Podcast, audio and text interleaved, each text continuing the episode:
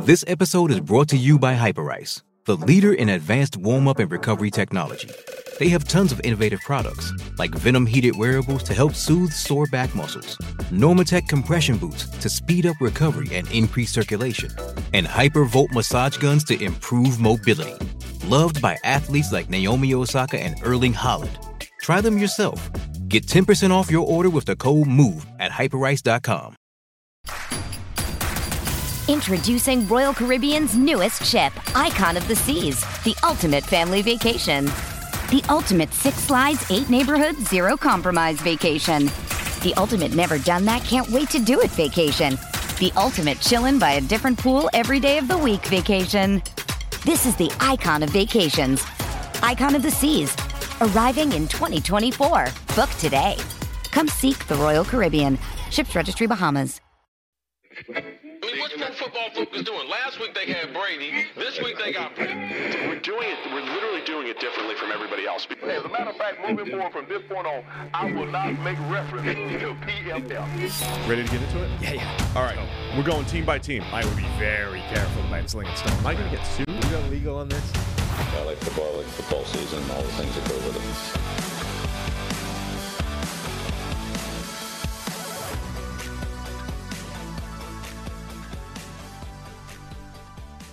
Welcome into the PFF NFL podcast. Steve Palazzolo, Sam Monson. We're live on YouTube, and it's time, Sam, to preview the playoffs. The playoffs are here, and it's a super wild card weekend Super wild card weekend with Monday Night Football. with Monday Night Football. They started this last year. It's not just Saturday and Sunday now. Nope, you got to roll it all the way to Monday. Six games this weekend. We're going to go through all of them, and uh, We're getting closer and closer to your uh, your dream scenario of just all football island games all the time. yes, Thursday through Monday, Island game weekend. Just a game. It's happening. always. Yes, it's happening. Small eight hour break for everybody to sleep and then back to football. Yeah, there'll be a little sleep. A little Have you sleep. run the math? Are there enough hours in the day for that to happen? Yeah, I did. I, I built a schedule one time for uh, for Friday. I actually think I started it Friday night Friday through night. Monday. So there'll be some Monday day games and stuff. You know, Well, no. You, can- you, you got, if we're starting Thursday, we're starting Thursday. Maybe it was Thursday. I don't remember what I started. There's a schedule. I, I put it out on Twitter somewhere Perfect. way years ago. So uh, yeah, we got six games this weekend. We're going to go through all of them. Um, I think we have a special announcement at the end of the show. I can't remember what we decided, but uh, there might be some uh, some new stuff coming here to the PFF NFL podcast. So we're going to have a little uh, a little discussion about that. We'll have a quick mini tease slash announcement at the end of the show. Sound good? Mm-hmm. Um, the other news here today: Derek Carr officially on the trading block. Right, he's going to get traded. They they want to trade him before February fifteenth. That's about a month away here. What? What? What makes that news? That's it's just it's a Derek Carr said his goodbyes Oh, to the Raiders. so he put on Instagram bye bye. Yeah. that's the thing that makes he it did news? he did the buy right. He did the Didn't he already do that when he said, "If I can't play, I'm taking my ball and going home"? kind of. But I think more of the news is it's happening before February fifteenth, before the, uh, the his bonus kicks in and all that stuff. I was waiting for NFL media to just copy and paste his goodbye and be like, "This is this is what a source says about Derek Carr." He had a great line where he's like, "I know I said before that if I wasn't playing for the Raiders, I'd rather sit at home. That's true, but I won't be doing that." but th- then it doesn't really sound true. if if you would rather be sitting at home, then why would you not do that? Sounds like you lied. Sounds like actually you would rather cash a check for somebody else and go win a championship. Yeah, sounds like you lied. Anyway, um, so my point on this whole, whole thing is we're going to do a PFF NFL daily on uh, Derek Carr later Mm-hmm. today. Oh, update. Uh, the, the the bets that we gave people free PFF pluses for. The accounts are all active, and now I need to email everybody their password. So Okay. they're they're up. They're up and running. We're doing it. We're on it. I just haven't sent people passwords yet. Um, it, it also turns out that I was correct that we were that you flipped the the EPA Yeah, one. but we're giving that guy one anyway. Yeah, especially for his honesty. Because what the hell? Yeah. Um, as I was sitting here on the show, like I never would have made that bet. I would have taken the other side. Turns out I was right for once. yeah. So uh, anyway, Literally let's uh, let's get into it, huh? All right, let's go. Was there something else I needed to do? Probably. Most likely. All right, we got six games this weekend. It starts Saturday, 4:30. Saturday, 4:30. Seattle Seahawks at the San Francisco 49ers. We have two, three divisional matchups. So three times we're going to see a third matchup this weekend, and two other rematches or three other rematches. Everything else is a rematch. Yeah. So three regular rematches and three uh, rubber games, so to speak. Seattle at San Francisco. Seattle got swept by the Niners. The Niners haven't lost in months.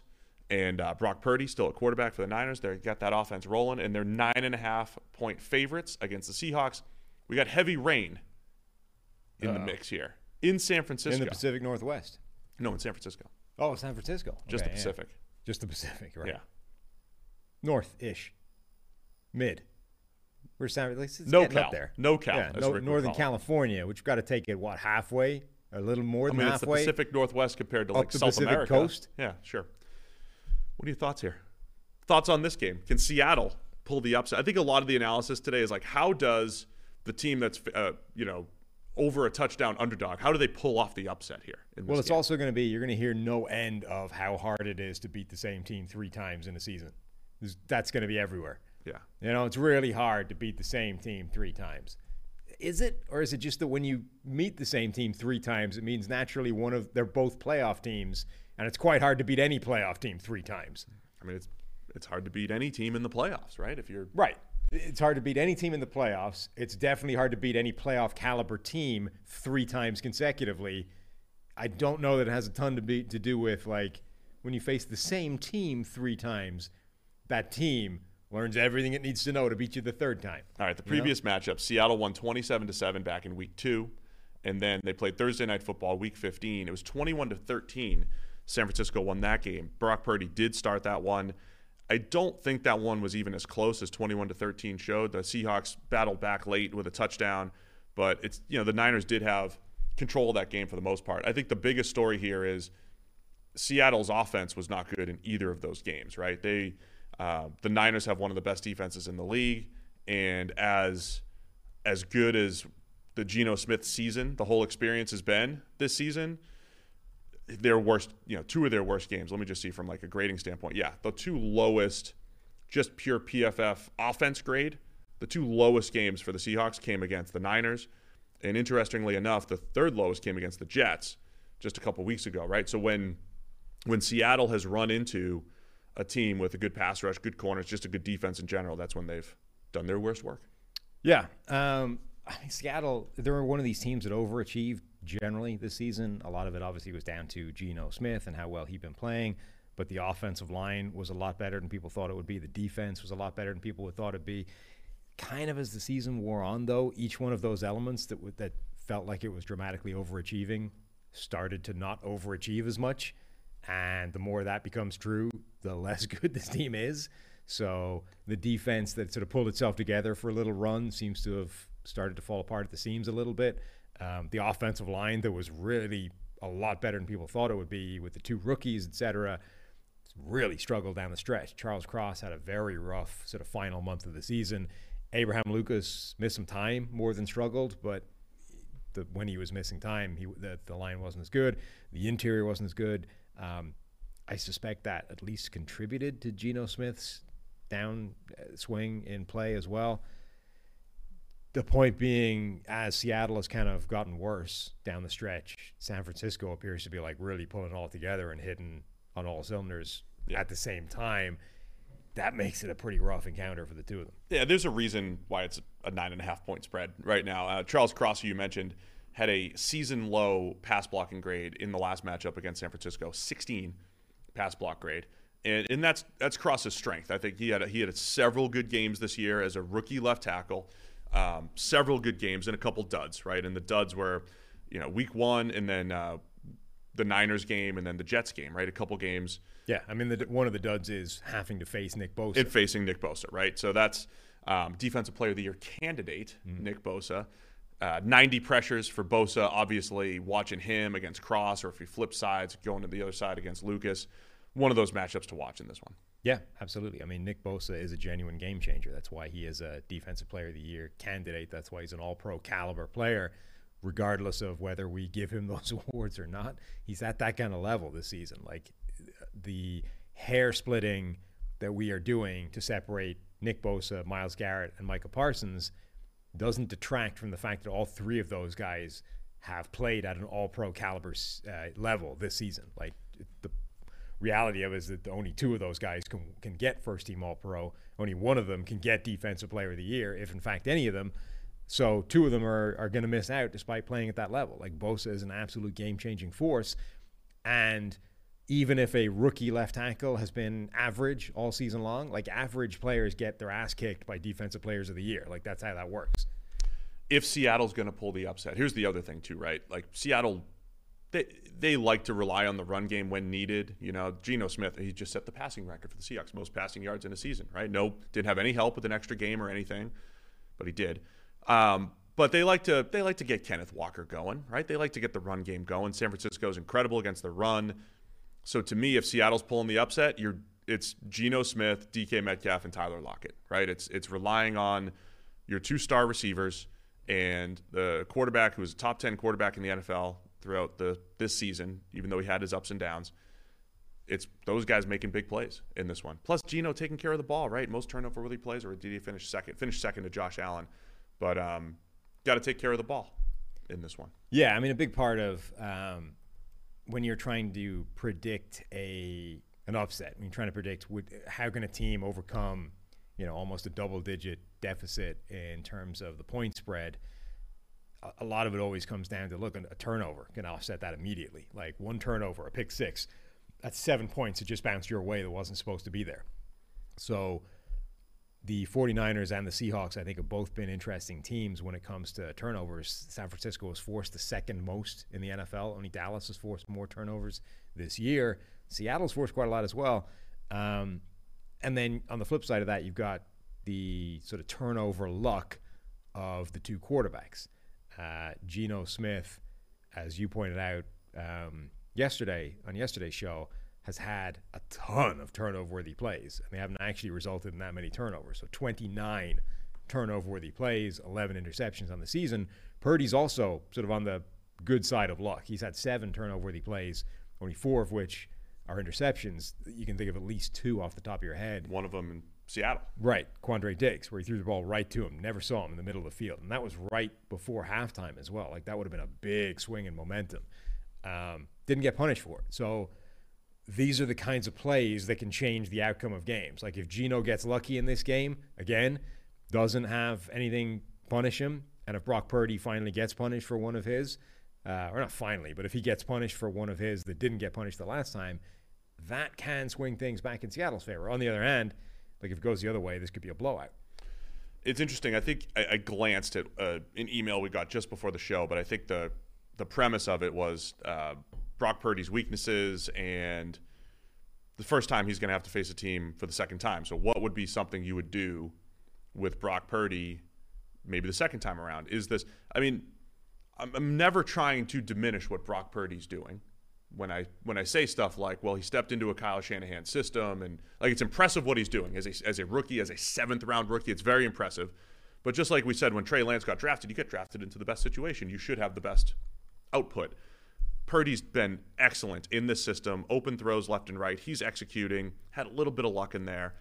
But now I wanted to see him pass that test of what, what, what happens when you have to make a comeback. Did that a few weeks ago against the Raiders. Now what happens when the team faces you for a second time, right? Pete Carroll defense and the whole thing. So is there something? Um, I would just say maybe Seattle does what they can to flood the middle of the field, right? They got beaten on a George Kittle middle screen last time around. Diggs dropped the pass. We've seen Purdy force a couple over the middle here and there? Do you try to force him outside the numbers? Not that they haven't been good outside the numbers too. Yeah. But with his arm strength and everything, you probably want to flood the middle and make them make lower percentage passes, which is a huge challenge against Shanahan's offense because again, somebody would have done that 15 years ago. Right. I mean, I think the bottom line is you probably need to come up with something different, something unexpected in this game versus what you've done previously, generally, what you do, what your, what your, typical game plan is, and also what Brock Purdy has seen before. Um, like, they didn't blitz him at all, I think, last time. Seattle generally doesn't blitz an awful lot. They, they didn't blitz Purdy basically at all the last time they played. I mean, maybe dial it up, see what happens. Like, okay, if you get beat over the top, sure, but you're getting beat over the top anyway, so you might as well be aggressive and try and force some mistakes uh, while you're doing that, and hopefully that again can upset some some things by forcing forcing a play that he doesn't typically make. So there we go. I, look, I think in, in in the Niners have all their playmakers. Like that's part of the thing, right? It's you can take away parts of the field and this and that, but the Niners have an answer to every part of the field, right? They uh, one subtle, very little thing that Purdy does pretty well. I think just setting up screens. He's very patient in the screen game. You were talking about Christian McCaffrey setting up his blocks the other day, but Purdy sets him up well. He waits as long as he can. He dumps it off. We saw that last week with McCaffrey. You have to cover George Kittle, Brandon Aiyuk, who's emerged as one of the best route runners in the league, Deebo Samuel, Christian McCaffrey, the run game, the play action, the boot game, all of it. And he hasn't It's even yeah, he hasn't even been bad under the blitz or against the blitz this season, albeit, you know, tiny sample sizes and stuff. So, I'm not saying it's automatically like there, there are quarterbacks where you do want to blitz them. They don't generally do well against the blitz. That's the game plan. I'm not even saying this is one of those scenarios. It's just you already saw what happened when you didn't blitz or get much pressure and you just sat back and hoped that he couldn't make the plays. Well, he can because this offense right now is an absolute cheat code. It's always been a cheat code and it's only enhanced with Christian McCaffrey coming into the lineup and with Brock Purdy making all the throws he's supposed to hit. Right now, it's like your your version of your defensive game plan is just not going to stop this. So you need to do something different. And the most obvious something different, I think, is blitzing. Yeah, the, the Seahawks. I mean, you're just trying. You're you're suggesting just increase variance, right? Increase the ability to maybe get that turnover, whatever it might be. Darrell Taylor is the best pass rusher for the Seahawks. He's probably not going to have success against Trent Williams, that type of thing. So we'll see if Seattle changes it up and does something different. But I think they have to as nine and a half point underdogs. Where are you going in this game? Uh, God, I'm going to lean Seattle, I think. Do you want me to give you my picks Yes. first? I'll put my picks in there. Hmm, do that. Uh, Harry and I are going to. Say, Harry, by the way, nobody cares about Harry's picks. I know. I've, I've, got, I've gotten the feedback. Harry has beaten you though with his picks the last three weeks. Yeah, adding adding a seven year old to the mix has thrown my whole system to hell, haywire. I was doing perfectly fine, trucking along, crushing you every week, you know, threatening 500, and then the seven year old gets added, and it just it just added a variable that my brain wasn't able to, to deal with. He's eight games better than you. Yeah, over the last which isn't to say that he's been good. It's to say that I've had eight wins in the last two weeks combined. Well, Harry and I are taking San Francisco. Okay, So where are you going? Seattle. You're definitely taking Seattle. Yes. All right. These lines, hang on, they might have changed since I threw them into the document. While This you're looking. this is still nine and a half though. The PFF NFL podcast is sponsored by Western and Southern Financial Group. While you focus on your roster moves, Western and Southern helps advance your money moves. Buying your first home, planning to start a family, wondering how to make your money grow? Well, Western and Southern's playbook of life insurance, investment, and retirement solutions helps you rest assured on game day. Team up to understand needs and address goals with a game plan built just for you. Get started at westernsouthern.com slash PFF. All right, man, the Saturday night game. Los Angeles Chargers at the Jacksonville Jaguars. Saturday night game. It's going to be bumping in Jacksonville again. Did you make a joke about their crowd or something the other day? People were upset. You talked about how uh, I said it was a good football crowd, right? Yeah. It was good. It's a good football when town when they're good. right when they're good, and then I responded with fair weather fans. Oh, yeah. People objected to that. They did. They also they were like, uh, you know, name a team that's been sold out or whatever when they've been bad. There, I think there've been quite a lot of those. Chiefs? Chiefs would do that. I think there's quite a few teams that have been sold out All right, I'm not. We're not. time while they've been not challenging the Jags fans here. They're they're they're great. Um, the Chargers are favored by two here. First time these two Two teams. half. Two and a half now. Yep, I updated it. Look at that. Just, just- got updated on the screen as well. You just the Keep uh, on top of these things. This is the first time the Chargers and Jags have ever played in the playoffs. Hmm. Did you know that? No, I mean, given that the Jags have only made the playoffs in 96, 97, 98, 99, 05, 07, and 17, yeah, off the top of my head. okay. So, yeah, first time they've played each other in the playoffs. I mean, it's I didn't know it, and it's not surprising. Okay, great. It's just a pointless statistic you brought to the table. That's what I'm here for. Yeah, Um, it is a rematch. Jags crushed the Chargers back in week four. yeah. Justin Herbert was ribless at the time, right? He was all banged up or whatever. Um, the Jags were were hot, right? They were they, they were was it week three? Either way, it was early in the season. The Jags looked like maybe they've turned it around, and then they had a lull, fell to three and seven, and then boom, they're just uh, incredible since that point. He was a McRib in the the first game, That's it. which yeah, ironically is completely absent of ribs. all full of ribs now. Yeah, the big ribs, ribless. Yeah. I don't eat those things though. I'll tell you that. Um, I probably did something dramatic at the time, if I remember, when we were previewing this game, saying Justin Herbert has become the guy that people wanted Trevor Lawrence to be. I've made that comparison before, right? Like when Yeah. Trevor Lawrence was drafted, big arm and athletic, and he could do all these different things, and he hadn't shown it to this point, but Justin Herbert had. But now, second half of the season, Trevor Lawrence, one of the best quarterbacks in the league, he did turn things around, and uh, now it's a far, far more fascinating matchup, knowing what we know with Lawrence and Herbert and where they stand in the uh, QB pantheon here. Yeah, this is like the opposite of a couple of games we got coming up where apparently we're quarterback injuries and down to third stringers. This is like, all right, no matter what else happens in this game, we at least have Justin Herbert against Trevor Lawrence. And that's exciting, that's compelling. That makes each one of these teams interesting to watch, regardless of anything else that's, that's going to take place. Um, and it's true. Like, Trevor Lawrence has turned his game around from like the midway point of the season. Last week wasn't great, but still, generally, the, the trend has absolutely been in the right direction. Justin Herbert, like, remains a little bit enigmatic. Hasn't necessarily kicked on from a year ago, but is that his fault? Is that him being sort of trapped in an offense that doesn't maximize his talents? Like, that's he's in this world of uh, kind of like where Mike McCarthy and Aaron Rodgers were for a couple of years, you know, where and Russell Wilson in Seattle, I guess, where there's a sort of generally accepted view that what we're witnessing is 80, 85% of what the quarterback's capable of, but where you, how you get from 85 to 100 is unknown. And the reason it's at 85 is also unknown. So we're in this world now where we just constantly debate why is Justin Herbert not quite as good as we know he can be? Like, is that him? Is that the offense? Is it the, the skill position guys? Is it the offensive line not as hurt or not as healthy as it was? Like, why is that? And I don't think we know yet. Like, it, I think it's probably, as with all these things, a combination of everything, right? But for the second year in a row, Herbert leads the the NFL in turnover worthy play rate, and by that I mean the lowest. While Like, also the best. for the second year in a row in the bottom five in average depth of target, hmm. which those go hand in hand. Yes. Right? And they are they are schematic things, but they're also quarterback influenced. You know, there are quarterbacks that are inherently more conservative and risk averse than other quarterbacks. And that doesn't this is the Aaron Rodgers discussion. It's exactly the same conversation. Like it doesn't necessarily mean that you can't go and find a bunch of plays where Rodgers fits it into a ridiculously tight window against ridiculously tight coverage. Like those are there.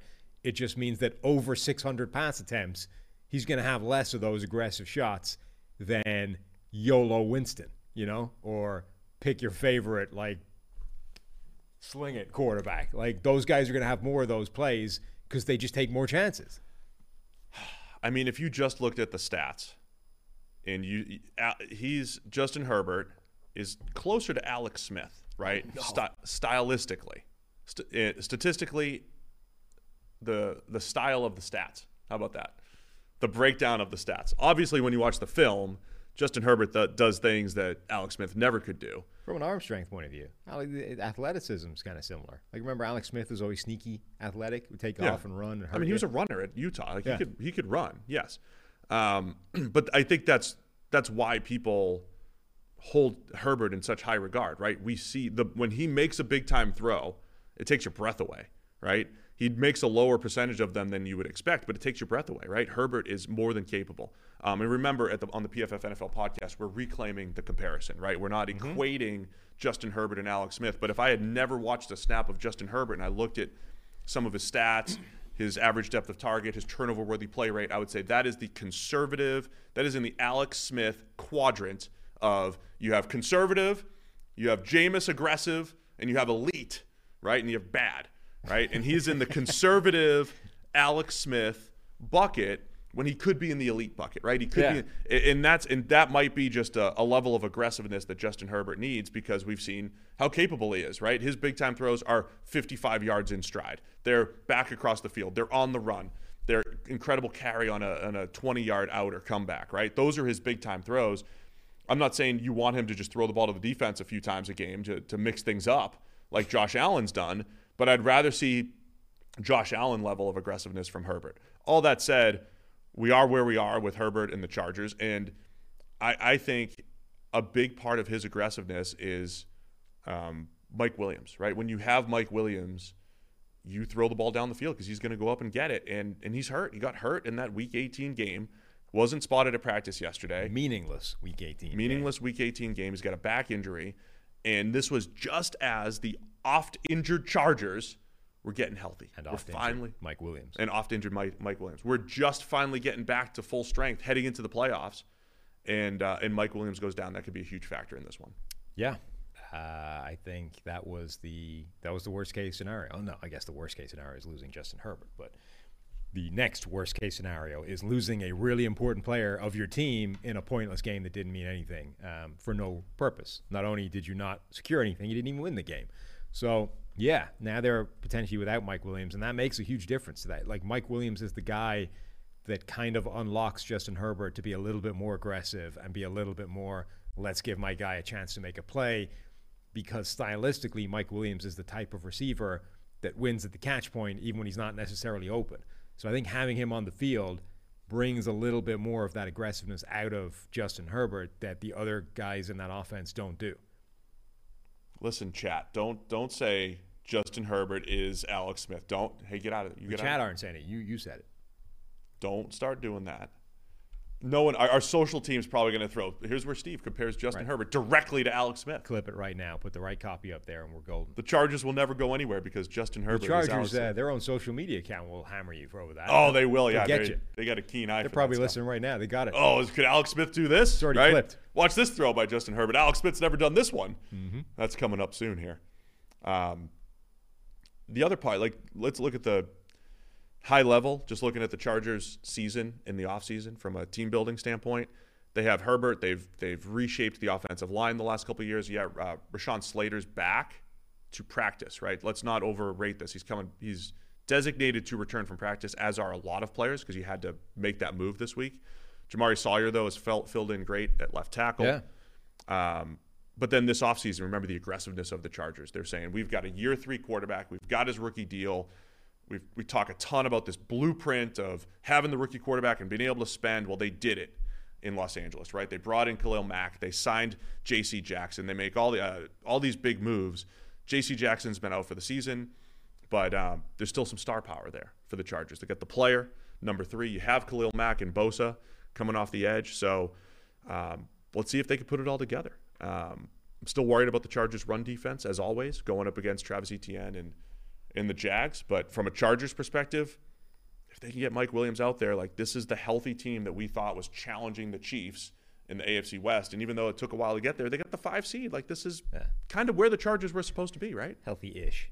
Healthy-ish. They're still missing some pretty important players, but No, yeah, they are. I know. It's always it's usually worse than this. I think is the point, and because it isn't worse than this, this time they've actually made the playoffs, and therefore we get to see what this looks like.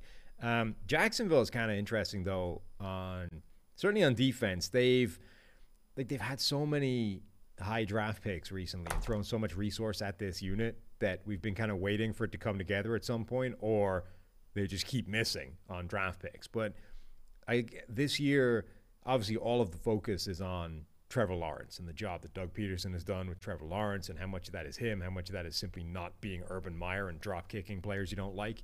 Um, but the defense has actually started to creep back in the right direction. Like Yeah.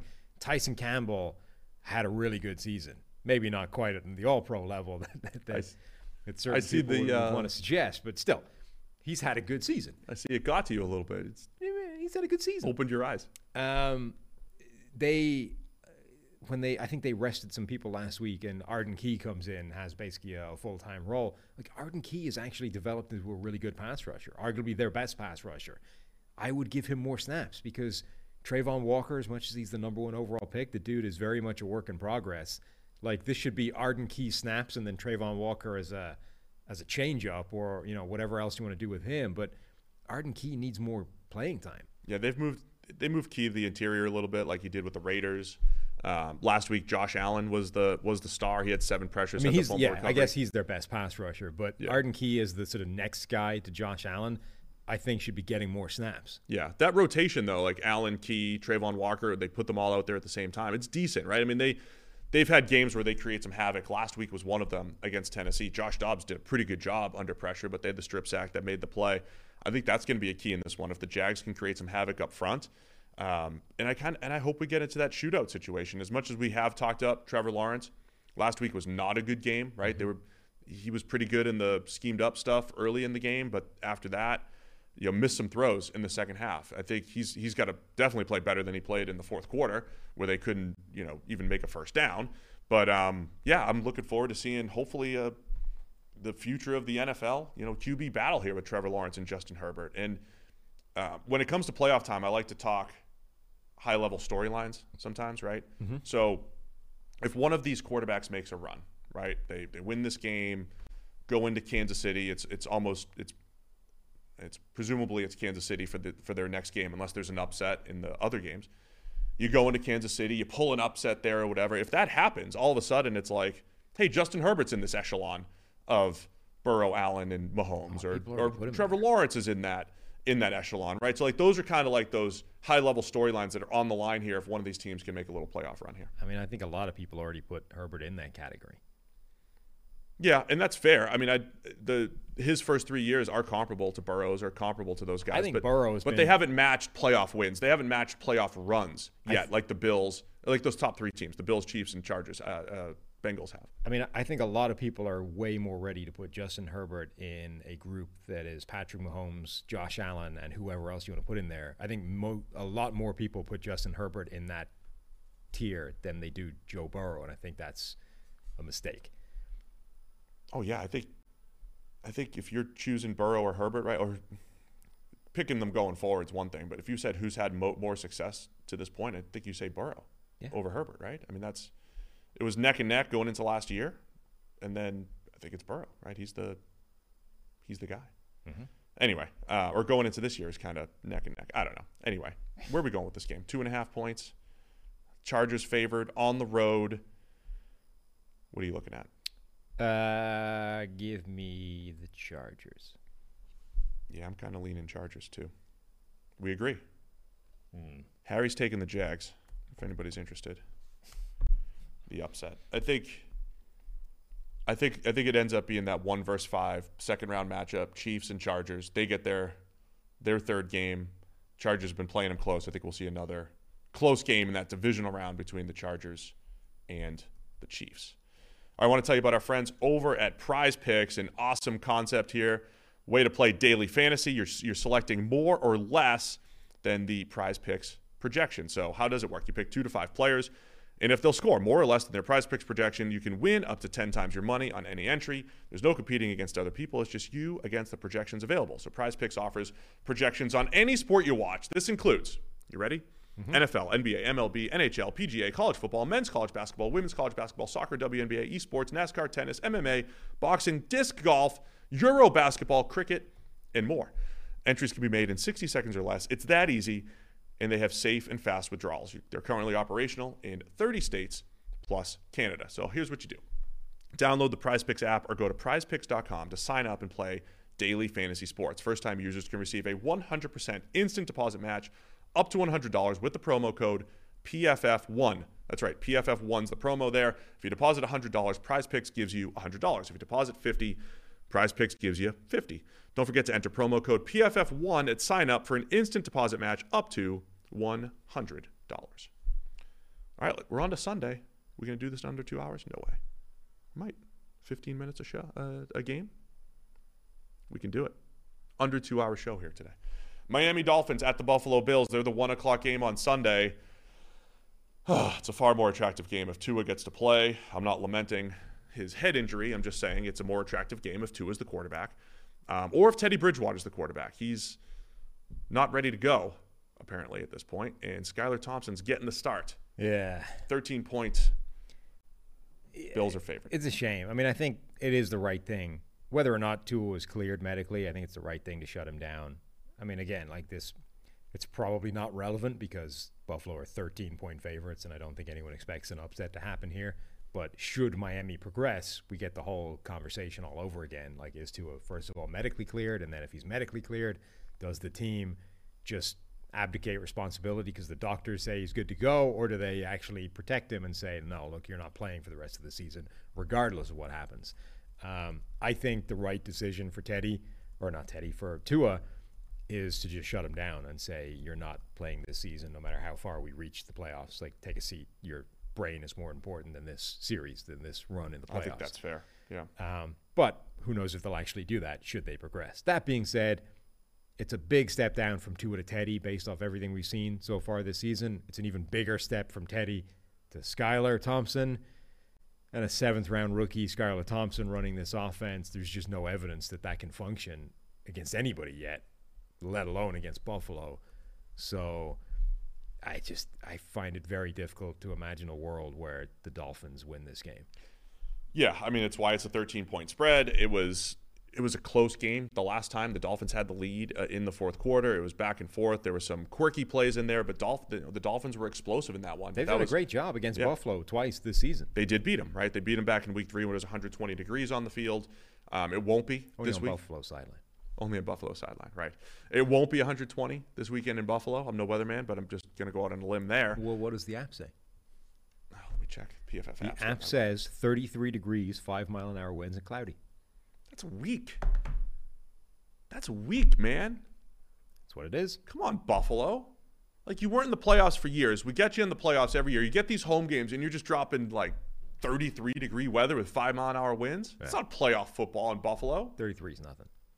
Just play this in Miami. You don't even deserve a home game, Buffalo. It's 33 in Miami over Christmas. Maybe not Miami, but Orlando. Yeah, but was- that's that's more fun. It's like a it's like a worse 33 because it's unexpected in Miami. Yeah. If Buffalo doesn't come back in the divisional round, presumably against the Bengals, if they don't come back with some snow or some you know single digit temperatures, I'm going to be upset. Okay. Anyway, the last time they played, it was supposed to snow. It didn't. It didn't until the fourth quarter, but it was a good back and forth game. We finally got the Winter Wonderland game. Buffalo pulled away at the end because Josh Allen makes big plays. That's what he does, right? Yeah. Um, also, let's go back to narrative street here. Last year, Josh Allen played two playoff games, He did. and they were out of this world, right? Unstoppable against New England in the wild card round. If we saw a similar, I think it was forty-seven to seven or whatever, or forty, they scored forty-seven. If they did that this week, would you be surprised? You know, if they just dominate Miami, probably not. And then Allen goes into Kansas City, and that was that famous game where the uh, they went back and forth, scored 15 touchdowns in the last two minutes, whatever it was. I mean, Allen was unst- he was on his way. If they had won the game, on his way to one of the more legendary playoff performances of all time. So he gets a chance to do that again, right? To do this little Buffalo playoff run. Of course, um, Damar Hamlin, by the way, has been released from the Buffalo hospital. So the continued good news there. We'll see if there's some sort of uh, extra motivation coming out of that and everything. But Yeah, I think Allen gets more of this like you know legacy type stuff where he's that he's playing for. the Hamlin stuff has probably reached the point where it's it is going to have a galvanizing effect on Buffalo at this stage. Like, or the first week they were playing after this, who knew what it was going to do? You know, were they going to be ready to play that game? Were they going to be distracted? Were they going to be galvanized by it? Whatever. Um, it ends up, you know, the two kick return touchdowns by Nyheim Hines, and if anything, it worked in their favor. I think at this point, given that all the news is only is good, has been good since that point, it can only have a positive effect on them. Like they want to go and win this thing for Damar Hamlin and get him a Super Bowl ring and get everybody. You know, it can only be good. I think at this stage for how they play. So, leaving aside the fact that this game has almost been ruined by the fact that the chances are Skylar Thompson is playing. The chances are also that Skylar Thompson will play not well, and therefore the game will not be close. It does present Buffalo with some interesting tests in a sort of live action scenario that shouldn't really threaten them. You know what I mean? It's a it's a kind of interesting warm up game for them. Like they don't get Ooh, the that's number- what this playoff game is. yeah, like they don't get the number one seed, so they don't get the week off like Kansas City. On the other hand, they get to go out there and kind of test a couple of areas where they are are not the strongest against a legit unit without a scenario where it should really ever cost them the game. Um, Miami's defensive front is pretty nasty. Like Christian Wilkins is playing really well. Jaelan Phillips is playing really well. They scheme it up so that none, none of those guys are ever double teamed. They blitz just enough to keep everybody off balance. Buffalo's offensive line has not been great all season long, really.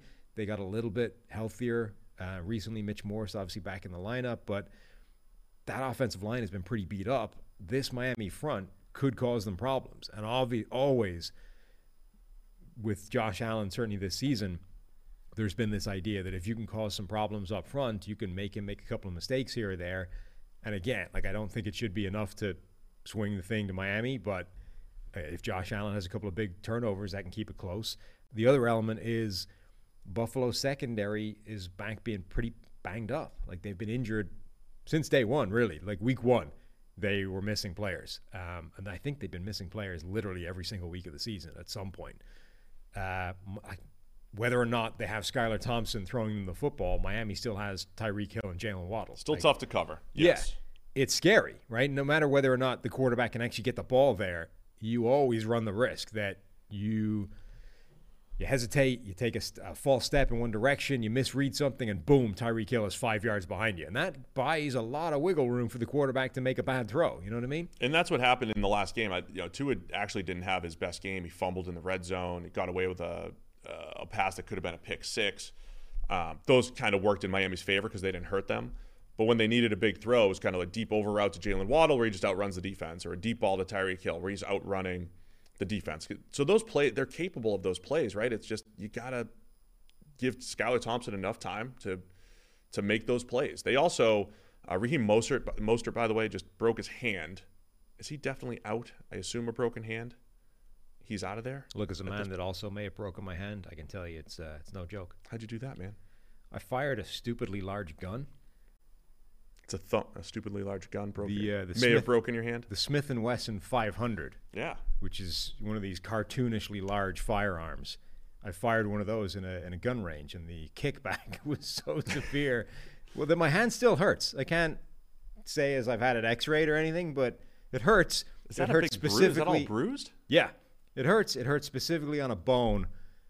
It, it, All right, go grab a ball, see if you can carry it, and then we can project. If Mos- Mostert's a thumb injury, he wasn't practicing Wednesday. We could we got project if Mostert there? could. There's got to be a football in this building. There's certainly one in the building. There it is. Look over there in the cage. You keep on going. Yeah, you get the get the football, and you let us know. We're gonna do some research here and see how well Raheem Mostert, with his broken thumb or whatever he has, can actually hold the ball. So um, my point that I was gonna make here is Mostert ran the ball pretty well against Buffalo the last time around. They created some plays on the ground. What do you think? Do you think he can? All right. So we got we got. What if I try to peanut punch it? Will we got hold it? five points of contact here. That's good. We're fine.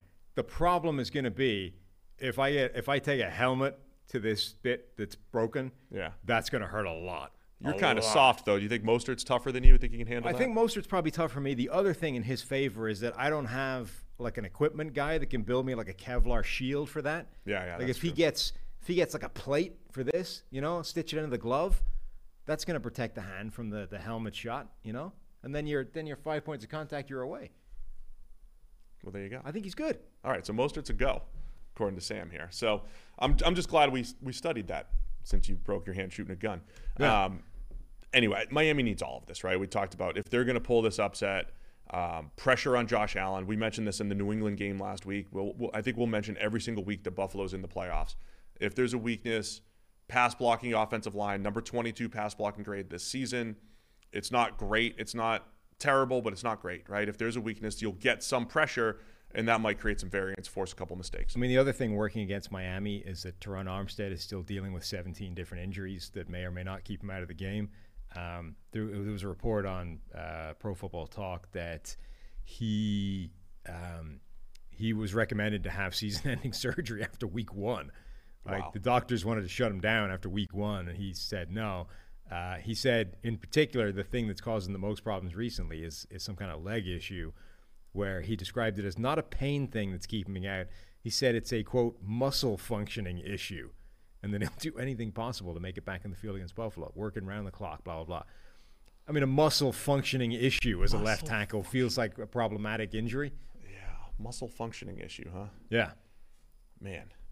Well, it's going to be tough for Miami. yeah, Um, last week's game against New England, it was New England's fighting that you're fighting, they're they're hanging tough, and then and Josh Allen makes two spectacular plays, right? John Brown for 40 plus yards, Stefon Diggs, absolute dime for for a, a long touchdown. That's what you're battling against with the Bills, right? Like we, even when you keep it close, a big play is a play away with Yeah. uh, I mean- with Allen throwing the ball. the more instructive game to me from last week is Miami the Jet Miami versus the Jets, right? Eleven to six, which really was nine to six until the freaky you know play at the end went wrong. Um, like if this is a nine to six game, or if this is a game where Miami's offense scores nine points again, which it's entirely possible because Buffalo has a pretty good defense themselves. I mean, Buffalo's going to score 21. Like they're going to, you know, it just something miraculous needs to happen for Miami Yeah. to have any shot of winning this. Um, fun stat that it matters not, you know, for this game. But again, that, that playoff run that Josh Allen had last year Yeah. in two games against New England and Kansas City, he had 14 incompletions in nine touchdown passes over a two-game period. He also had an absolute ton of big time throws, right? Did he have more big-time? yeah, time he throws? had five big-time throws in the two games. in the two games. Probably should have had more. That was when Gabe Davis went for four touchdowns, where Kansas City was falling all over their face, trying to cover him and everything. It was, it was ugly defensively, and it was it was really good offensively. But 95.8 grade over those two games last year for Josh Allen. 13 points. Who's covering this one, Sam? Uh, Buffalo. Yeah, I wrote Buffalo, right? Yeah. I'm gonna write Buffalo. Harry's taking Buffalo. All right, the gauntlet is open for drafting on Underdog Fantasy. It's a playoff best ball tournament with a million dollars in total prizes and a $100,000 first place prize. Just draft a team before the NFL playoffs start, and that's it. Playoffs start Saturday, guys, so hurry up. Drafting players will rack up a bunch of fantasy points, and advancing deep into the playoffs is the key to this style of contest. If you haven't signed up for Underdog just yet, use the promo code PFF, and you get your first deposit up to $100 matched.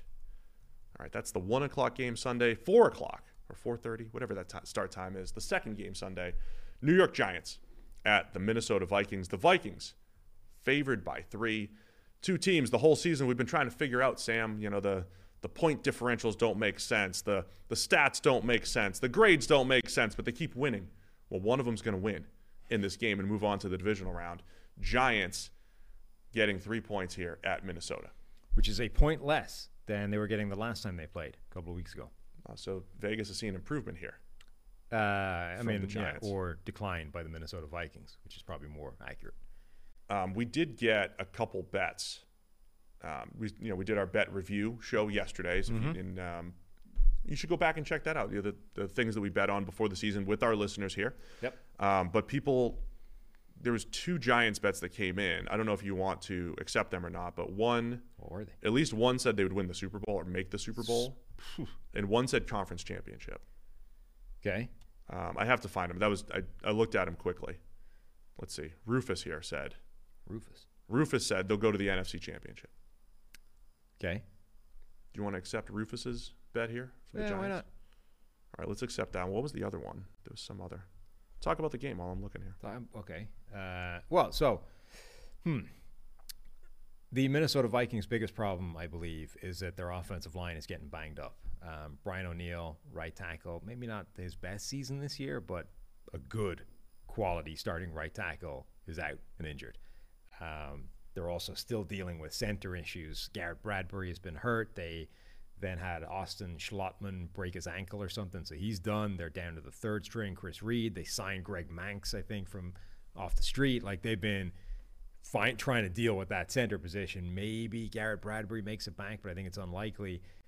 Their their offensive line is a lot worse with those two players missing than it was earlier in the season. And the Vikings, because of the kind of year that they've had, because of the kind of team they are, with these 11 one score wins, with these eight comeback victories, they're a kind of team that's been on the knife edge all season long. And every time they've fallen down the one side of the knife edge. Two injuries to the offensive line is the kind of thing that can make you fall down the other side of the knife edge, and all of a sudden you're losing close one score games instead of winning them. Particularly, by the way, when you're running up against a guy like Der- Dexter Lawrence, who, Yes. as we said yesterday, is having a yeah, you can make a case for Dexter Lawrence for Defensive Player of the Year. Like he has been crushing people. He's in that discussion with with Chris Jones and all of the all the edge defenders. Um, yeah, so Nathan Jacobson was the other person. He said he wanted to bet that the Giants will make it to the Super Bowl, which is uh, a step beyond the conference championship, obviously. Nathan, what now? Jacobson, Okay. accept both. Yeah. We'll accept both. PFF Plus is on the line. You're believing in your New York Giants. Um, last time around in this Add them to game. the document right now. Oh, beautiful. Did you get the other one? Yeah. Rufus? Great. Um, Minnesota had a one of their better pass rushing grades of the season against the Giants in the last matchup. The other the other thing, I mean, I check basically every game a team's playing the Giants. How's the quarterback perform against the blitz, or how did it work out the first time around? And uh, per usual, the Giants blitzed a ton the last time the Vikings played. It was right around 50%. Cousins had a couple touchdowns, very good grade. They they handled the blitz really well. And that was when that was the TJ Hockenson game when he kind of went off and it was like, hey, this was these are the types of games you you make the TJ Hockenson trade for, right? You want to have a tight end in the middle of the field when teams are taking away Justin Jefferson or against the blitz when you're trying to find an open throw quickly, a tight end is a good resource. And the Giants have allowed the third highest EPA per play uh, against targeted tight ends, right? So this feels like not that you're always going to replicate the same thing you did the last game, but the Giants are probably going to blitz a lot, and the Vikings are probably going to have a lot of the same answers, which is going to be, you know, their tight ends, T.J. Hockenson, trying to make plays here.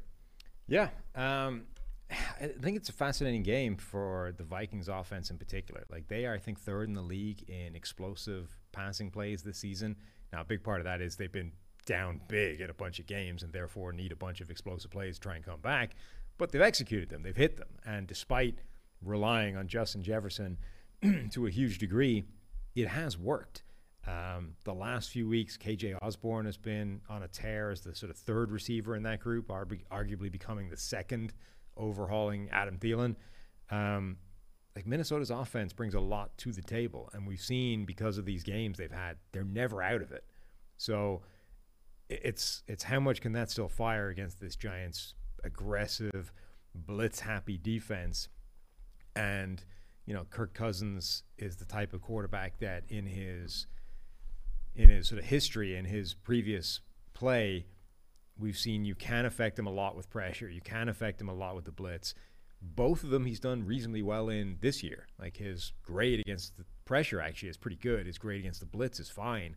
Um, I don't know that simply running up against a sort of weird defense like the Giants is going to knock him off his game it's going to have to be something else. Um, but that offensive line could change that. Do you think the Giants could trust their front four a little bit more in this game because of could, the Vikings? I just don't think they do that. Yeah, they don't often at all. But you know, just because of the Vikings' offensive line, you talked about I haven't changing seen things it. up. I haven't sort of looked at this on a week by week basis, but I wouldn't imagine there's a game where the Giants have blitzed less than like forty percent. I'm looking it up right now. Cool. Um, I'm on it. The other fascinating thing about like the Giants though is Whereas with Minnesota, you can at least point to several reasons why they've overachieved to the degree they have, those explosive plays, et cetera, et cetera. It's really hard to find a data point that gives you any indication that the Giants would be good this year. Like they don't, they're not good at pretty much anything. They've struggled across the board. There's very few data points where you can look and say, ah, there you go. That's why they've been winning all these games or that they've been doing better than they can. Other than, you know, the obviously really impressive job that Brian Daboll and that coaching staff across the board has been doing. All right, so here are the games. This is this is kind of interesting actually. There was two games where they blitzed under 35%. Hmm. Okay? And it was the Jaguars in week 7, okay. only 25%. And then the Colts game week 17, only 17% because and I think that's in part because it was a blowout for much of the game, right?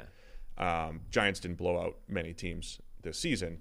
So but the other thing might be if you're looking at the Colts, did they look at that Colts offensive line and say, we don't need to blitz, right? Because the times when they blitz the most, in one of the Eagles games, against the Ravens and against the Cowboys, teams that have better offensive lines, and probably felt the need to to create more havoc against those lines. So it could be one of those. They're right middle of the pack against the Vikings, 52%. Middle of the pack for 52%. for the Giants. That was Right. their their median is this 52% mark that they that they that they blitzed against the Vikings. They also used a ton of stunts up front. They had six sacks in that game. So, I mean, that's what that could be even worse here for Minnesota if Cousins doesn't have some some quick answers.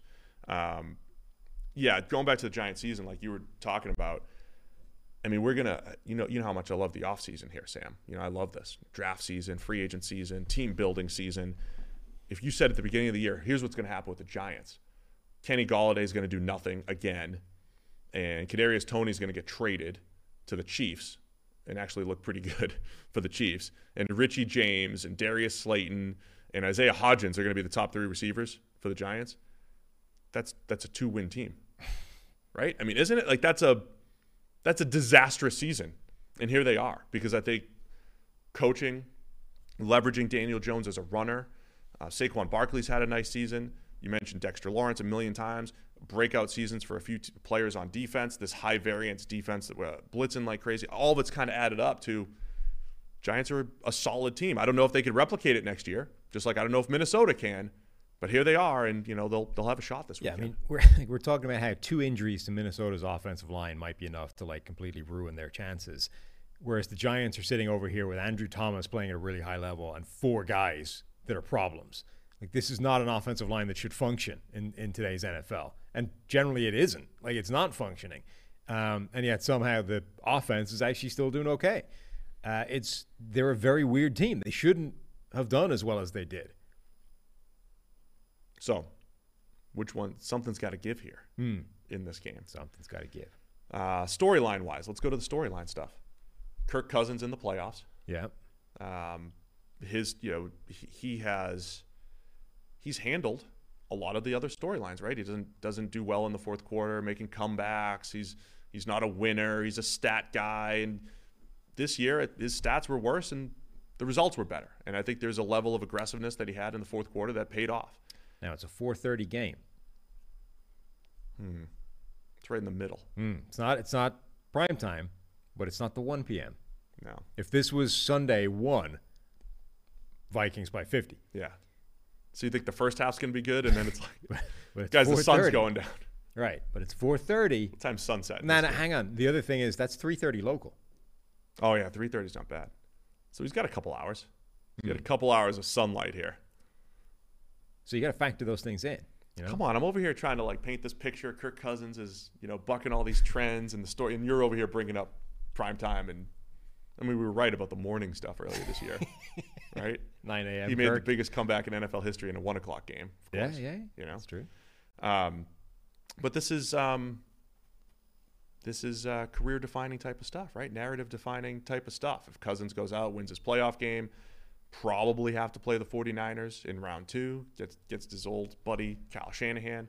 Cousins has won other playoff games, right? They beat the Saints a couple years ago and everything, but um, it's going to be an interesting one. It is. That I mean, that immediately doesn't sound like a tremendously great matchup. Uh, last time, yeah, the last time they played, Hockenson and Jefferson combined had uh, 31 targets. Yeah.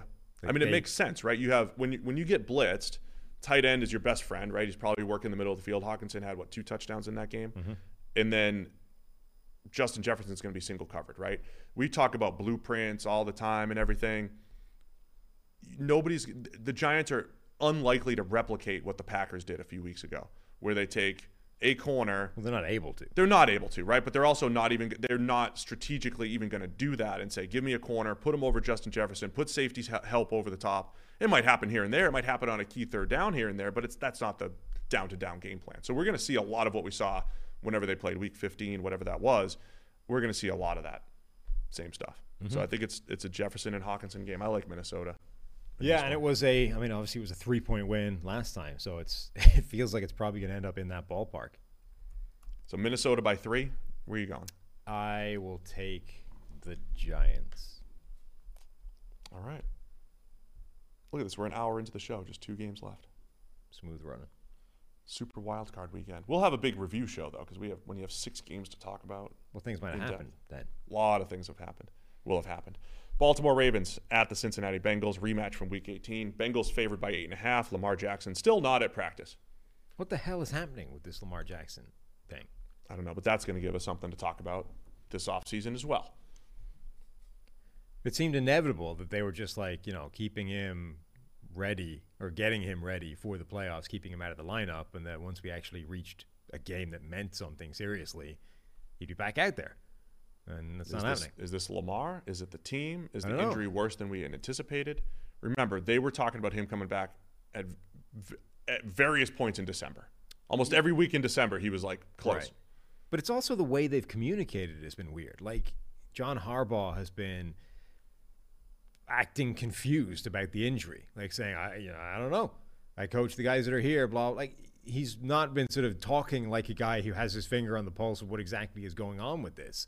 Now maybe that's just the way he wants it put out there. I just don't understand what's happening generally. You know, it's it's a weird dynamic here. Yeah, and Tyler Huntley hasn't been throwing. They're back up, so we might be the other AFC game that might be with the third string quarterback Anthony Brown here. Yeah, and not in the good way like the Brock Purdy third. Not the. Brock Purdy third string. No. Yeah, like this is another game I think that gets essentially ruined if we're down to the third string quarterback here, which looks like there's every every possibility that's going to happen. Like we've seen, we've seen what this looks like with Anthony Brown at quarterback, and it's not as good. Oh man, yeah, it's not. I mean, this is a far more attractive game if uh, if Lamar Jackson is a quarterback. Since he left, the Ravens have scored. What did he, uh, what was his last game? Carolina, uh, Jacksonville. Since Lamar Jackson's been out of the lineup, the Ravens have scored 10, 16, 3, 17, 13, and 16 Yeah. last week against Cincinnati. Right. I mean, if you look just his stat line in that Cincinnati game, it's pretty instructive. Like 19 of 44. Anthony Brown here. Yes, which is a completion rate of 43% uh, for 286 yards. Okay, that's fine. No touchdowns, two interceptions, three turnover worthy plays. Um, like, just, okay, there were some drops in there, but that's a passer rating of 46. It's a passing grade of 36. It's just, it's bad. Like, this is, it's not a functional offense, really. It might be slightly more dangerous than what the Dolphins are able to trot out there with Skylar Thompson because at least he's athletic. He can make some plays on the ground, but it's not like the Bengals have a legit good defense. It's Right. not going to be enough to combat, to overcome that defense and to go to toe to toe with whatever Joe Burrow and Ja'Marr Chase and those guys are capable of doing on the other side. Tee Higgins missed practice yesterday, but not because of the hit he took Sunday. It was because of an illness. I think that's still. Uh, we'll see what what comes of that. But um, Lamar Jackson, by the way, still the leading rusher just in rushing yards for the Ravens, despite not playing this last month plus. Uh, J.K. Dobbins, Kenyan Drake, Gus Edwards, the three guys after him just in rushing yards. When we're talking a blueprint for the Ravens to maybe pull the upset here, you would think maybe it's the run game and keeping the ball away from Cincinnati and all that stuff. But even with Tyler Huntley under under center down the stretch here, they've had games where they ran the ball really well and still couldn't put points on the board. Right, their their lack of firepower has caught up more without Lamar Jackson in the lineup. They don't have those big plays that either Lamar could create with his legs or with his arm. As as effective as Huntley was maybe last year in a backup role, wasn't the case this year. And again, Anthony Brown's not as good as Tyler Huntley, so it's going to be a challenge, man. It's going to be a super, it's a huge challenge, unless of course you win the turnover battle Right. and have some explosives that you weren't expecting. The, That's the uh, key to victory this week for the Ravens. the sort of most interesting report I think about the Lamar Jackson thing came from Jordan Schultz of the Score, who said Jackson is still dealing with quote extreme swelling and remains pretty limited. Uh, a source tells him um, he's told this has nothing to do with his contract. To which David Chao, Pro Football Doc, says extreme swelling approaching six weeks post PCL is unusual. Would mean grade three PCL or possible associated cartilage injury, which would put potential surgery on the table, contract related or not. This is very bad news on Lamar Jackson. So, D- Dr. Chao does a pretty good job of diagnosing these injuries. yeah, and as of before this report, he was like incredibly confident that Lamar would be playing based off Yeah. the previous knowledge of that injury. Like Just being a PCL. Yeah. Yeah. Is the kind of thing that, again, you should have put him back on the field essentially already. Um, the fact that he isn't does say something weird is going on, um, like this. So it, it does seem like we're not going to see Lamar Jackson in the playoffs, unfortunately. that is that is unfortunate, and it is. Um, look, you know me not trying to project too much into things, and it it, it would be a, an easy storyline to be like, well, this is Lamar holding out. He's upset. He's upset about his contract, the timing of this. He does, um, and there might be, there could be elements of, hey, he doesn't actually want to put him, Yeah, I mean, put his health on the line. It's with just the bizarre how But I don't think he's like purposely screwing over the Ravens because he's felt screwed by them, basically. it's just strange how non-communicative the Ravens have been Right. with information about this injury. Now, maybe it's by design, right? Maybe they want teams wasting a week preparing for Lamar Jackson and then going, actually, he's not going to play. It's Anthony Brown. Um, maybe that's the reasoning. Like every week, they're relying on teams having to spend a, a period of time thinking about Lamar Jackson, uh, only to say, no, he's not going to be here this week either. So maybe that's the reason. But because they're doing that, it does make everybody kind of go, is this Lamar Jackson whinging about his contract? Like, is that what's going on here? Because the Ravens, this feels like an injury that should have been back already. The Ravens aren't really giving any details as to why that's not happening, leading everybody to just conclude, well, it must be Lamar then. Must be he doesn't want to come back at this point. Like, I don't know. The whole thing is a little bit weird from that point of view. And then, you know, if you're a Ravens fan or just from that perspective, this is a tough season, man. I mean, you, if Lamar had not gotten hurt, you're sitting there competing with the Bengals that you're playing with this week. You're competing with them for the division. They were very much in that mix. Um, I also think it is fair to say, hey, Lamar's gotten hurt each of the last two seasons. That's a factor, right? That's a factor in in the decision making going forward and everything. Because the the Ravens have this good roster, right? The the biggest weakness is is that lack of firepower at, at receiver, right? A compliment to Mark Andrews. They haven't figured that out and they can't handle it right now. But they just re upped Roquan Smith. He's been playing great since becoming a Raven. They've got some playmakers on defense at every level. There's a lot to like about the Ravens in their roster, but they're without their quarterback and they're without their backup. And uh, it's going to be a struggle, I think, against this really good Bengals team. So the other interesting, or not interesting, the other important injury uh, information in this game is the Bengals lost Alex Cappa last week. Um, got carted out of that game, I think, or at least He left did. the game injury Gave a injured. thumbs up. I don't know if that means. Well, so right as of means. yesterday, he was out at practice in one of those offensive line scooters, you know, like the four wheel things where you Yeah. one knee is on them.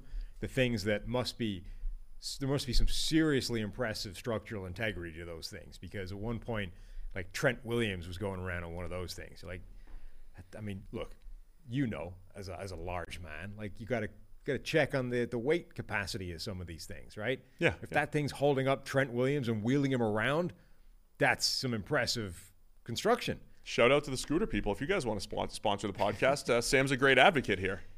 I mean, I just don't think I can I can stress it the way it needs to be stressed. You know what I mean? I'm not proving anything. I I'm could. only right. I'm only carting around 180 pounds on the four wheels. That's nothing. Um, Test out your scooters if you want to see what near 300 pounders There you go. look like. but anyway, we could we, you know maybe uh, Cap is out is the point you you're could trying use to the make. scooter and I could be on your shoulders. Oh, there we go. That, that's what. That's a lot of pounds. Trent Williams territory. Anyway, yes, Cappa is on a scooter at the moment, so he's probably not playing. Is my point, and that's after losing um, La'el Collins a couple of weeks ago. So all of a sudden, this revamped, overhaul Bengals offensive line is starting to look like last year's offensive line. now it's last year's playoff run. Yeah, which was bad. On the other hand, they showed last year they can overcome it. Like it's not necessarily a nail in the coffin. You know, they can get by this, but it's harder. I mean, it's a big thing when you upgrade multiple spots uh, along your offensive line, and all of a sudden you're now going back to what it was before that, where you needed the upgrade. So, you know, the life of Joe Burrow and Ja'Marr Chase and the entire offense is just being made incrementally harder. Every week they lose an offensive lineman. Last year, Joe Burrow took a sack on 27%. I mean, remember his- they won the playoff game against Tennessee. We got sacked nine times. Yeah, I was going to pull out the playoff numbers here in a second. 27% of his pressure dropbacks last year. That's an extremely high number, one of the worst in the league. He improved to just 22%, right? This is when there's pressure, does it become a sack? Um, so he improved a little bit this year, 22%. It's still not great. Um, and yes, in the postseason, in a four game stretch, uh, Joe Burrow sacked four times. I mean, sorry, four times, 19 times last year. 30% of his pressure dropbacks became sacks last year, including was- nine against Tennessee and seven against the Rams in the Super Bowl. And he was playing out of his mind under pressure all last season at a level that feels kind of unsustainable. He's been pretty good under pressure this year and has obviously faced a lot less of it. Um, again, it's not like it's they can overcome this, but it's hard. Um, and it's probably easy, easier this week when you're facing Anthony Brown, but it's the kind of thing that like that reduces your margin for error against teams like Buffalo and Kansas City later in the playoffs. Um, I know last week might not have been the best indication, but the Bengals had a ton of big play opportunities, um, some drops down the field. I think we're going to see their stars play like stars. Burrow, Chase, if Higgins is out there, they're tough to defend. So I like the Bengals obviously to win. Uh, the more we talk about this, of course, now the question is, will they cover the eight and a half here, Sam? Um, yes. I'm going to go. Baltimore's going to keep it at least close. They'll uh, they'll scheme it enough, scheme it up enough to take care of Anthony Brown, keep it a little bit closer than they did. Maybe the familiarity helps them a little bit. We got another uh, playoff bet. Want to take that one before before we get into this? Is that the Joe Mixon one? Yeah, Yeah, I mean, it, we kind of need to take it before this weekend. Is my only point. yeah, yeah, we could And do this that. is the last podcast before this weekend. So yeah, I understand. I Adam. Oswald uh, says Joe Mixon will have the most rushing yards throughout the whole playoffs. It's kind of like a um, like an underdog type of bet, right? You're you're banking on they're going to play a lot, and that's where the bet's coming from.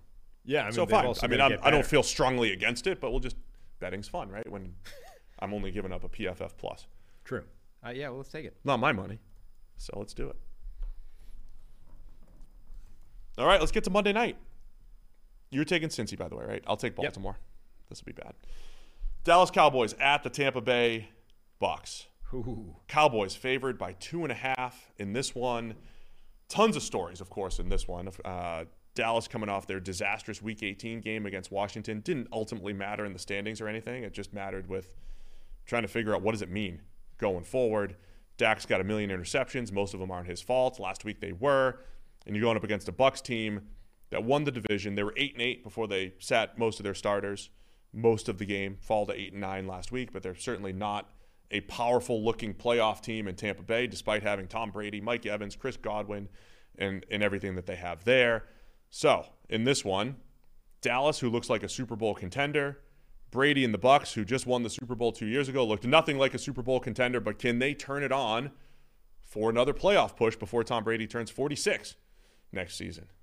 Yeah, it's a it's a game between two underachieving teams. The only difference is that one of them has only been underachieving for like the last few weeks, whereas the Bucks have been this team all the way through the season. Like you know, they've been bumbling their way through the year, and we were saying from very early on that the inevitable conclusion of this was probably they're going to make the playoffs almost regardless of what happens. It would take a lot for them to screw it up. They didn't quite screw it up, but they didn't really get it together either. So now we're still relying on this idea of can they just turn it on? Like, can Tom Brady, does magic happen when Tom Brady wakes up on a Sunday and it's it's playoff football as opposed to just regular football where it doesn't really matter if you lose, right? Now you lose, you go home. It's Tom Brady's time. He's the greatest playoff quarterback in NFL history, in addition to just being the greatest quarterback of NFL history. Does he have the capacity to just flip a switch and transform the offense? Because if he doesn't, then the only question is, well, does Dallas get itself together for one game? Or does their, like, do they have the reverse magic where once they wake up on a Sunday and it's the playoffs, everybody just shits the bed and they can't play? Yeah, I mean, some of the interesting stories here you had mentioned a few weeks ago, right? They, these two teams have played twice over the last two years, uh, both in Week One. The Bucks are two and zero against the Cowboys these last couple weeks, uh, these ca- last couple years. Does that even matter, right? I mean, the, the the first game of the 2021 season, I mean, that's not even close to the same Bucks team right now. Right. The beginning of this season, Week One, also doesn't look anything. You know, we didn't know that the Bucks would be as bad as they were offensively. There was probably hints in there. They won 19 to 3. But that was also it looked dire for da- for Dallas coming out of that game. Not only did Dak get hurt at the end of the game, coming off an offseason where it looked like they took a chance getting worse on the offensive line, getting worse at receiver by trading Amari Cooper, they didn't have any answers for this Bucks defense, right? They made the Bucks defense look like the 85 Bears in week 1 of the season. Then Dak gets hurt, sits out a few weeks, and Dallas all of a sudden becomes this Super Bowl contender because turns out that one week didn't matter a ton. They they are a very good team. But Dak Prescott's two worst games, 37 grade in week 1 against the Bucks, last week 45 grade against Washington. Do any of those things matter? The fact that he had a bad game against Tampa Bay in week 1, couldn't complete a pass then, and couldn't complete a pass last week against Washington, the last thing that we saw. Uh, I mean, not hugely, I don't think. Um, Tampa Bay, one of Dallas' strengths has been that defense has been incredible. A lot of the things we thought were unsustainable last year, turnovers, that kind of thing, have actually stayed where they were. Like, okay, Tra- uh, Trevon Diggs didn't get 11 of them, but the defense as a whole has been getting a ton of pressure. They lead the, or they lead the league in I think pressure rate and turnovers this season, which is pretty crazy. That's the recipe generally for a very good defense. Um, but one of the things that's been propping up that Tampa Bay offensive line all season is that Tom Brady has the fastest average time to throw in the league, all the way through the year, pillar to post. So how much can taking, how much can getting the ball out of his hands quickly eliminate the threat of Micah Parsons, or at least reduce it dramatically, and the rest of that defensive line? Um, because if Parsons doesn't have that kind of big game, if they can't force turnovers from Tom Brady, then their their offense is back under pressure, and Dak actually needs to fire. I forget who said it to me this week, but somebody said basically because it's the playoffs, does Tom is Tom Brady willing to take a hit now, right? Because he he's been getting rid of the ball unbelievably quick, not because the pass is always open, because he's there's a little self preservation in there, a little lack of trust and everything. Is he a little bit more willing to stand in there, take a few hits, and get the ball down the field more? Because um, Dallas is their their pass rush hasn't been as good in recent weeks, but they're obviously very capable. Micah Parsons, in his NFL debut, was whooping Tristan Wirfs, who's one of the best right tackles in the NFL. Right, He's beating him with a spin move and all that stuff. Um, again, Tampa Bay still had pretty good success offensively against this Dallas team, but if if Brady's under pressure 40% of the time, 35% of the time, Tampa Bay's got no shot. But you might want to invite the pressure a little bit more so you can make those downfield plays, right? And when we talk about can Brady just turn it on, it's him and Mike Evans, right? I know this was just one random game and it happened to be two weeks ago, but the playoffs were on the line, and all of a sudden they look like it was two years ago Brady to Evans, deep ball. It was one of the best games Brady's ever played, right? So he still has this in him, and Evan still has it in him. Can they create those explosives against Dallas? Yeah, I mean, the last couple of weeks, though, you would say that it's kind of been playoff football for Tampa Bay in that they, they sort of needed wins at some point, right? Two of the last three weeks, he's at, he's had an average time to throw under two seconds. Yeah. Uh, and the third one, it was 2.36. So it's not like in the, the last couple of games where they really needed something – he held on to it a bit longer to you know give his guys a little bit more of a chance. He's still been getting rid of the ball. I don't really think that's necessarily going to change. I think Brady's going to get rid of the ball quick if Dallas's pass rush can't slow him down or get there anyway. Then the pressure goes back on Dak Prescott and that offense to say, all right, you've been stumbling, you've been making mistakes, you've been turning the ball over. You got to stop that now because the defense isn't going to bail you out in this game necessarily. Um, just to just to finish on the Bucks offense versus the Cowboys defense a little bit here. The weakness for Dallas has been cornerback opposite Trevon Diggs, right? This it's been this revolving door. Kelvin Joseph's been out there; he's gotten torched a little bit. Nahshon Wright's been on out there. Um, DaRon Bland has been good, pl- playing more in the slot role, but that cornerback spot opposite Trevon Diggs. My question from a Bucks perspective, historically, if Bra- a Brady-led team, if there's a weak corner, they attack that player, right? They usually do that. It's been less so with Leftwich in the Bucks, right? It's it's more of a we're going to run some plays and hit the open guy, you know. Um, I'm curious how much how much does Brady take over in the playoffs here and say, look, we're going to attack this weakness. We're attacking opposite Trevon Diggs.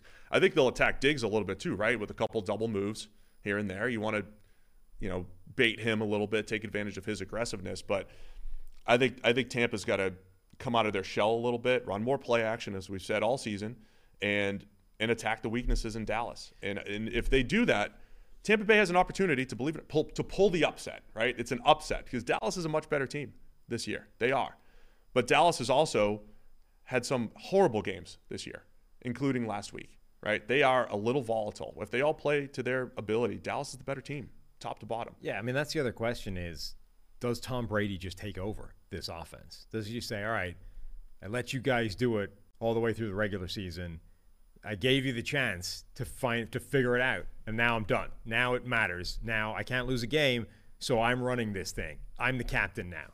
Is that like is that what we're gonna have for yeah. Brady now? Like we we had the whole time of the the regular season, we maybe threatened it in one half of football, and then we kind of threatened it for another game, and it just it never really happened. So now Brady's just gonna go. I'm running this offense for the duration of the playoffs. I'm leaving anyway. There's nothing you can do to me. I don't care. Put install whatever dumbass game plan you want. I am taking control once we get to game day, and we're running this thing the way I want to run it. That's the other thing too. Like we've seen Tampa Bay. Uh, there's been three fourth quarter ten point comebacks this year for the Bucks. Right for whatever that's worth. Either they're just bad and they they ran into some late Tom Brady magic. Right, you make these ten point comebacks late in the game, or they were you know keeping themselves, holding themselves down with bad game plans. And then finally, when Brady takes over with the two minute drill, who knows if that comes up in this game, right? Dallas is the better team. They're up 10 points in the fourth quarter, and then you get to see, again, playoff Brady, you know, in a, in a comeback situation. And it doesn't mean he's always won, right? Last year, they lost to the Rams in the second round in one of these crazy games where they were down 27 to 3. But storyline, wise, that's all fun, right? Brady's in the playoffs. He's got every single record. Is this the last hurrah? Is it the last one with Tampa Bay? That storyline's fun and good. Other side of the ball, Dallas. We know the volatility of uh, Jerry Jones and Stephen Jones, and if you know if Mike McCarthy and the Cowboys lose, everybody's talking. They're gonna they're gonna boot him out and go get Sean Payton. There's a lot on the line here. Last year they had a home game against the Niners and lost wild card round. They lost. Remember, Dak runs the QB draw to get into field goal range, and they just mismanaged mm-hmm. the time. Right? Every Cowboys playoff loss or game is really dramatic, right? Because they they want to get back to that mid '90s promised land. So. Can Dak, the offense, and that defense pull it off this week? Yeah, it's one of those things where I don't think, um, you know, you look at these sort of historical trends things, and when you start going beyond like two years, there's like three players on that team that are still on the team. You know what I mean? So, from a players that were directly their standpoint, I don't think those things mean an awful lot. But I do think there's something to like institutional pressure. Like Dallas knows, everybody in that room knows the kind of run they've been on in the playoffs, the fact that they're a meme for not winning playoff games, the fact that Jerry Jones wants nothing in the world more than he wants another Super Bowl and playoff victories. They're under a different type of pressure to almost any other team entering the playoffs. Like they, I think, are going to feel it differently. So for a guy like Dak, who's coming into the postseason off on the back of a crappy game and has already taken crap from the media for a bunch of interceptions, even if they weren't necessarily on him, isn't playing his best game generally this season. Dak Prescott has to be under a lot of pressure in this game. And okay, he has the ability and they have the personnel like across the board to make it work, but I wouldn't underestimate like the the sort of suffocating impact that that kind of pressure can have on them. Yeah, I mean, coming off that terrible game now, again, I don't think Dak's had a bad season. I think he's had a, a good, solid season with two really, really bad games in there. And, and they're bookend games, first and last games for Dak Prescott. But when you add the whole thing up, and it's a smaller sample size because of his injury, Dax ha- has his worst grade since his second year in the league. And remember, there was a point in his career where we said, awesome rookie season for Dak Prescott hit a bit of a lull years two and three. Amari Cooper shows up, and boom, things are things are back on track. Right, the uh, and, and Dak Prescott played like a top eight quarterback for the next three years. He hasn't been that guy this year. The offense has been really effective though. Isn't also outside though, of the turnovers, right? They've been really effective. Isn't it also another example of any time you screw with that guy's supporting cast in any capacity, his play drops immediately. That is how you've described him. Yeah, that is you know, it's been his career. If if the knobs are turned too much, right, that it affects the the output. Yeah. Um, I still think he's a very good quarterback. I still think he's good, but I wonder how much now the the early season question marks about receiver depth end up coming back to bite. CeeDee Lamb is a stud, man. He's awesome, right? He's going to get open. He's going to do his thing. But I think it might be a Dalton Schultz game. The Bucks are seventh uh, seventh best EPA per play allowed against uh, when targeted receivers against targeted receivers.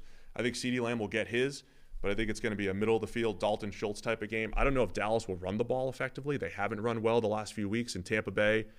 Their run defense is hit or miss, but they have games where they completely shut it down. So I think we're looking at Dak versus Brady. You know, kind of not a shootout necessarily, but pressure's on both quarterbacks head to head in this one. Yeah, and Dallas, remember, have been reshuffling that offensive line for a while now. Right. Biadasz um, is questionable, but I don't know if he's back in time here. Yeah, this. and even if he is, if he's you know questionable coming into a game off an injury, probably not 100%. Now you want an undersized center that isn't 100% trying to block Vita Vea. You know what I mean? Um, but they've like they finally kicked Tyler Smith back into left guard, which is where he was supposed to be when they drafted him. Only never ended up playing there because of injuries. Tyron Smith comes back. He's playing right tackle because Terence Steele goes down. Jason Peters, who they'd been kind of getting snaps here or there. Maybe he was the right tackle plan. We talked about what a potential disaster that could be. He's now playing left tackle. Like all of a sudden, this line is completely different than it was when it started, except Zack Martin, who's been the the ever present at right guard. But everything else is different. And whether or not individually those guys are all playing at a similar level or a reasonable level, there's something to offensive line cohesion and just five guys knowing who the other five guys are. And when you look at some of the best offensive lines in the NFL this season, generally there's it's a lot of ones that had stability. Like the Eagles had uh, the same five guys except for the last couple of games without Lane Johnson, and when he wasn't there, it made a difference. Um, Pittsburgh's offensive line, it's not amazing, but it, pass blocking wise, it's been pretty good. They've had the same five guys pretty much all season long. I mean, Ty- Tyron Smith's four weeks of grading, though, kind of tell the story. He's been in the high 50s, low 60s, right? And it's not a knock on him as a player. That's kind of, isn't that the expected output for a career left tackle, moving back to right tackle for the first time since his rookie season? You shouldn't be dominant, right? Even Penei Sewell, when he first moved to right tackle in the preseason, couldn't block anybody for about six weeks. For maybe 10 weeks, actually, preseason plus the first six weeks of the regular season. But then he flipped back and he was fine. Yeah, then he flipped back. He was fine, and now he's but now he's one of the best right tackles in the NFL. Different situation, but also similar because you're talking about a guy who was so used to one side and flipped and, and struggled with it. So, yeah, it is. The O line is worse right now because of all those injuries and, and the reshuffling that's gone on there. All that said, is this, you know, let's go down narrative street really quick. Dak is trying to be that Dallas Cowboys quarterback to get them back to the promised land. Is Mike McCarthy's job really on the line? Not only this week, but next week too, right? If you lose to Philly in round two, I mean, is the job on the line for McCarthy? Because, you know, certainly this week. I mean, if they right, go, definitely this week. It depends on how it happens too, right? if they go one and done again, I mean, I don't think there's any way Jerry Jones is keeping patience with the group and going, "No, this is okay. This is fine. Next next year's the year." I think he's like, "Fire everybody, get me Sean Payton." Stat. Yeah, we're either, I mean, we're waking up Tuesday morning either talking about disaster in Dallas, you know, how much does Sean Payton actually want, you know, give him a blank check, or the end, potentially the end of the Brady era in Tampa Bay. Is Brady going to retire? Where's he going to sign in free agency? What happened this last season? Does he regret coming back? I mean, that's what we're talking about Tuesday morning. One of those two things, right? That's it. Yeah. That's what's that's what's on the line here. I mean, there's one. There's two narratives, There's only two narratives. competing narratives. No matter what happens in the game, that's what comes out of it. Right? What are you rooting for? Which one is more compelling? I don't. I don't root. We shouldn't be rooting for disaster. No, but you always root for the funniest story. Like my my sequencing, right, for things I root for is one, what is the funniest thing that can happen? Always number one. What is the single funniest thing that can happen in this game? That's what I want to happen.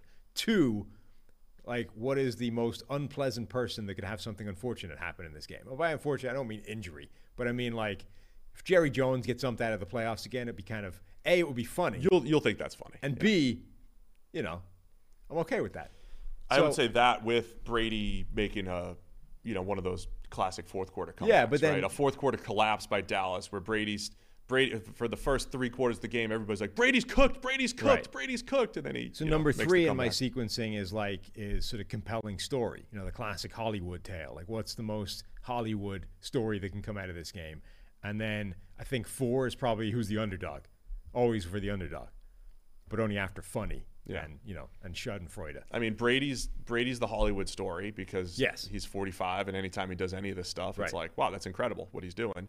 Um, the funny is absolutely anything Dallas related. Well, the funny Brady's thing, Brady's still playing with house money, right? It doesn't like they could lose 30 to Yeah. nothing. It's like who cares? the funny is absolutely Dallas losing, and it's probably via a ridiculous method.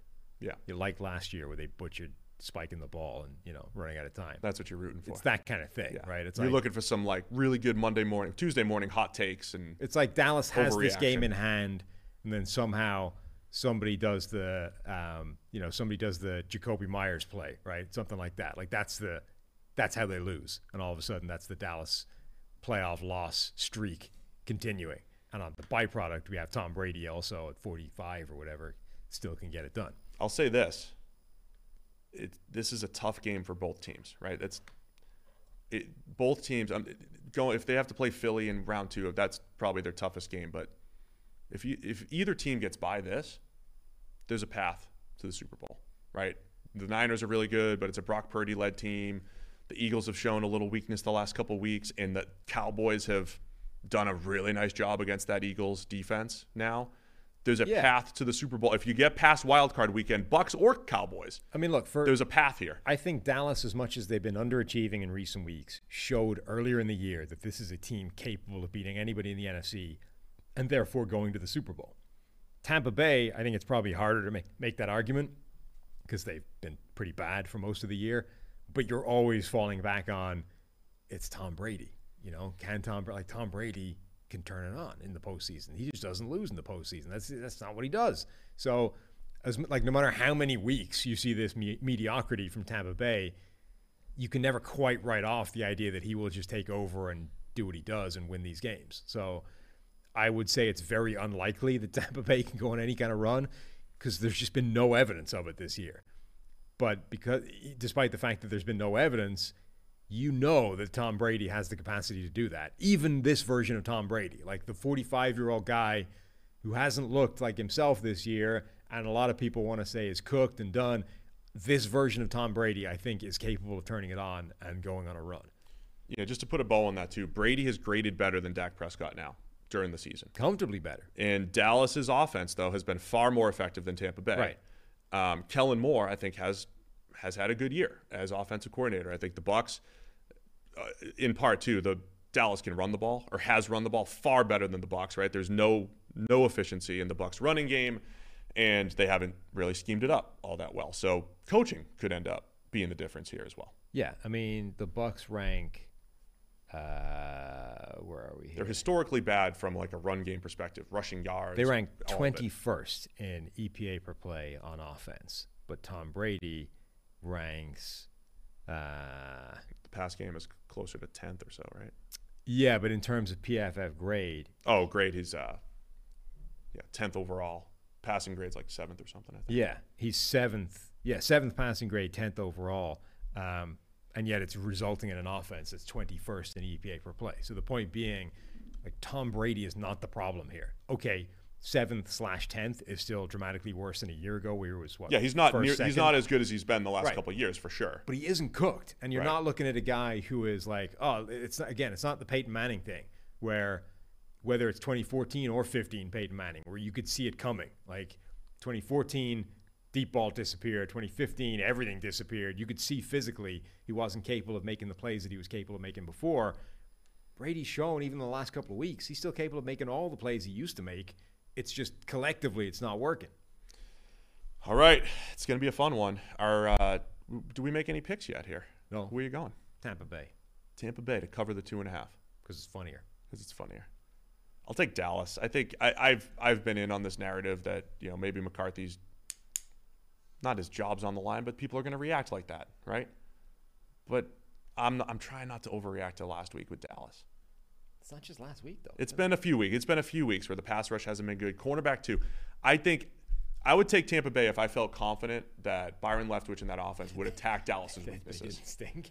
That they, well, that they would attack the weaknesses of Dallas's defense, and they'd put points up, and then it'd be, you know, see what the Tampa Bay defense can do against Dak Prescott. I just I don't know if I have enough faith in that right now. Mm-hmm. From a Bucks perspective, I'll take Dallas to cover the two and a half. All right. Look at that Cri- crisp show when you only have six games. Yeah. Um, do we want to hint at our big special announcement here? What Sure. did, what did we decide? Well, we are going to be adding shows to the PFF NFL podcast. Uh, whether you're watching on YouTube, whether you're listening in audio format, there's going to be more of me and you coming to us. There's also going to be more of uh, Mike Renner, who's going to be rejoining the show in some capacity. So we're going to be starting up draft conversations. That's going to be certainly one of the shows going forward. Um, I think all the details are still to be ironed out, including what it means for the PFF NFL Daily. But uh, yeah, there's going to be more stuff coming. So stay tuned. Yeah. So just uh, more content, uh, a slightly different voice in Mike Renner, younger voice Much younger. in Mike Renner, Millennial voice. millennial voice, not this. Uh, Boomer. I'm not boomer. We're borderline boomers. We're zennials. A millennial voice to the zennials. Um, getting Renner in the mix. Um, obviously, draft is his expertise, so timing is great there. We'll talk a lot during the offseason, free agency, draft discussions. All going to be fun.